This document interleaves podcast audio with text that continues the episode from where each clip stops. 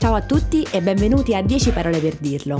Io sono Aurora e insieme andremo a scoprire il significato di 10 parole italiane necessarie per la vita di tutti i giorni. Cominciamo! La parola di oggi è crea. Crea viene dal verbo creare, che significa costruire, inventare, dare vita a qualcosa.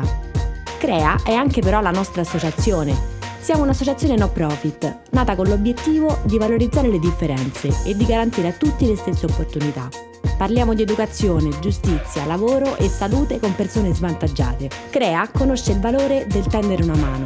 Grazie di essere stati con noi, ci sentiamo alla prossima puntata, alla prossima parola.